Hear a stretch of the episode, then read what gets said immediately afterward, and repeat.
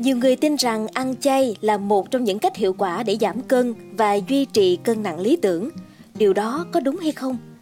Nếu bạn đang muốn giảm cân hoặc đang tìm kiếm một phương pháp ăn uống lành mạnh để duy trì sức khỏe, thì đây chính là podcast dành cho bạn. Xin chào, quý thính giả đang lắng nghe podcast Báo Tuổi Trẻ. Thưa quý vị, theo Phó Giáo sư Tiến sĩ Nguyễn Xuân Ninh, Giám đốc Trung tâm Dinh dưỡng thuộc Viện Y học ứng dụng Việt Nam, khẩu phần ăn chay là khẩu phần ăn chỉ bao gồm thực vật, gồm cả rau, củ quả, hạt và đậu. Tuy nhiên, nếu mà người ăn chay trường không đúng cách thì họ có thể thiếu một số vitamin và khoáng chất cần thiết, đặc biệt là sắt, kẽm và canxi, dẫn đến các vấn đề sức khỏe như là thiếu máu, loãng xương, đau nhức xương và đái tháo đường. Ông Đinh cũng cho biết là có một số người áp dụng chế độ ăn chay trường tới khám tại Viện Y học ứng dụng Việt Nam bị bệnh đái tháo đường và thiếu máu do chế độ ăn. Những người này da thường xanh và bụng.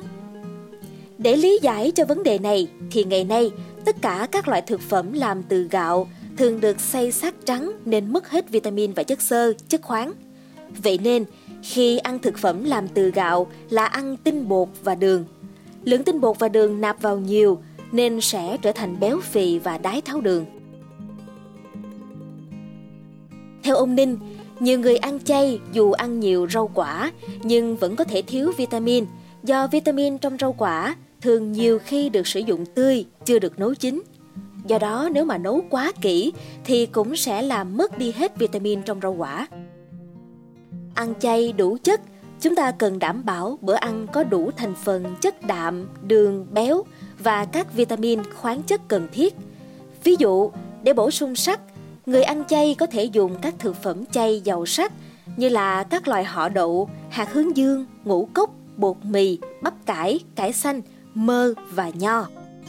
Còn để mà bổ sung canxi thì có thể dùng đậu, vừng, rau muống, mồng tơi, rau dền, rau đay, rau ngót. Chúng ta quay trở lại với câu hỏi là ăn chay có giảm cân được không? Thì theo ông Nguyễn Xuân Ninh, ăn chay trường cũng là một biện pháp để giảm cân. Nhưng dù ăn chay hay là không ăn chay thì người ăn cần phải có kiến thức khoa học về dinh dưỡng. Cụ thể thì chúng ta cần phải biết tính toán lượng calo, lượng đạm, đường, mỡ cho cơ thể của mình cần thiết là bao nhiêu và ăn sao cho phù hợp với cơ thể mình. Rất nhiều người ăn chay tới khám và được phát hiện cơ thể bị suy nhược vì thường ngày chỉ ăn rau, muối vừng, thi thoảng ăn đậu mà thôi. Ngoài ra thì vấn đề trẻ em thừa cân, béo phì cũng đang được các bậc phụ huynh quan tâm. Theo ông Ninh thì trẻ đang trong độ tuổi phát triển, trừ khi tăng cân quá nhiều mới cần có chế độ giảm cân. Thay vào đó, trẻ cần duy trì một chế độ ăn khoa học để giữ nguyên cân nặng và không tăng cân quá nhanh.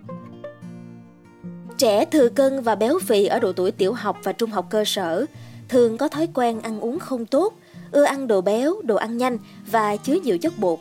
Điều này dẫn đến tăng cân rất nhanh và có những trẻ tăng tới 20 kg chỉ trong vòng một năm.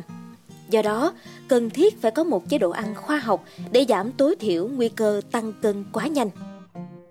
Các biện pháp để giúp trẻ béo phì kiểm soát cân nặng là giảm chất bột, đồ ăn nhanh, đồ ngọt, ăn nhiều rau, chất xơ, chia nhiều bữa nhỏ, tập luyện thể dục.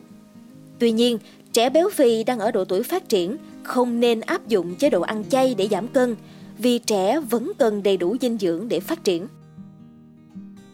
Nhiều bé gái béo phì do lo sợ và ăn kiêng quá mức đã dẫn tới thiếu vitamin và chất khoáng, khiến cho cơ thể không phát triển được hoặc là chậm phát triển.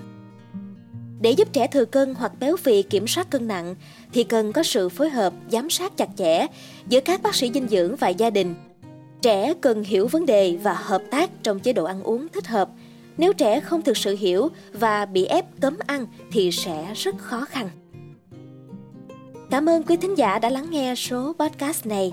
Đừng quên theo dõi để tiếp tục đồng hành cùng podcast Báo Tuổi Trẻ trong những tập phát sóng lần sau. Xin chào tạm biệt và hẹn gặp lại!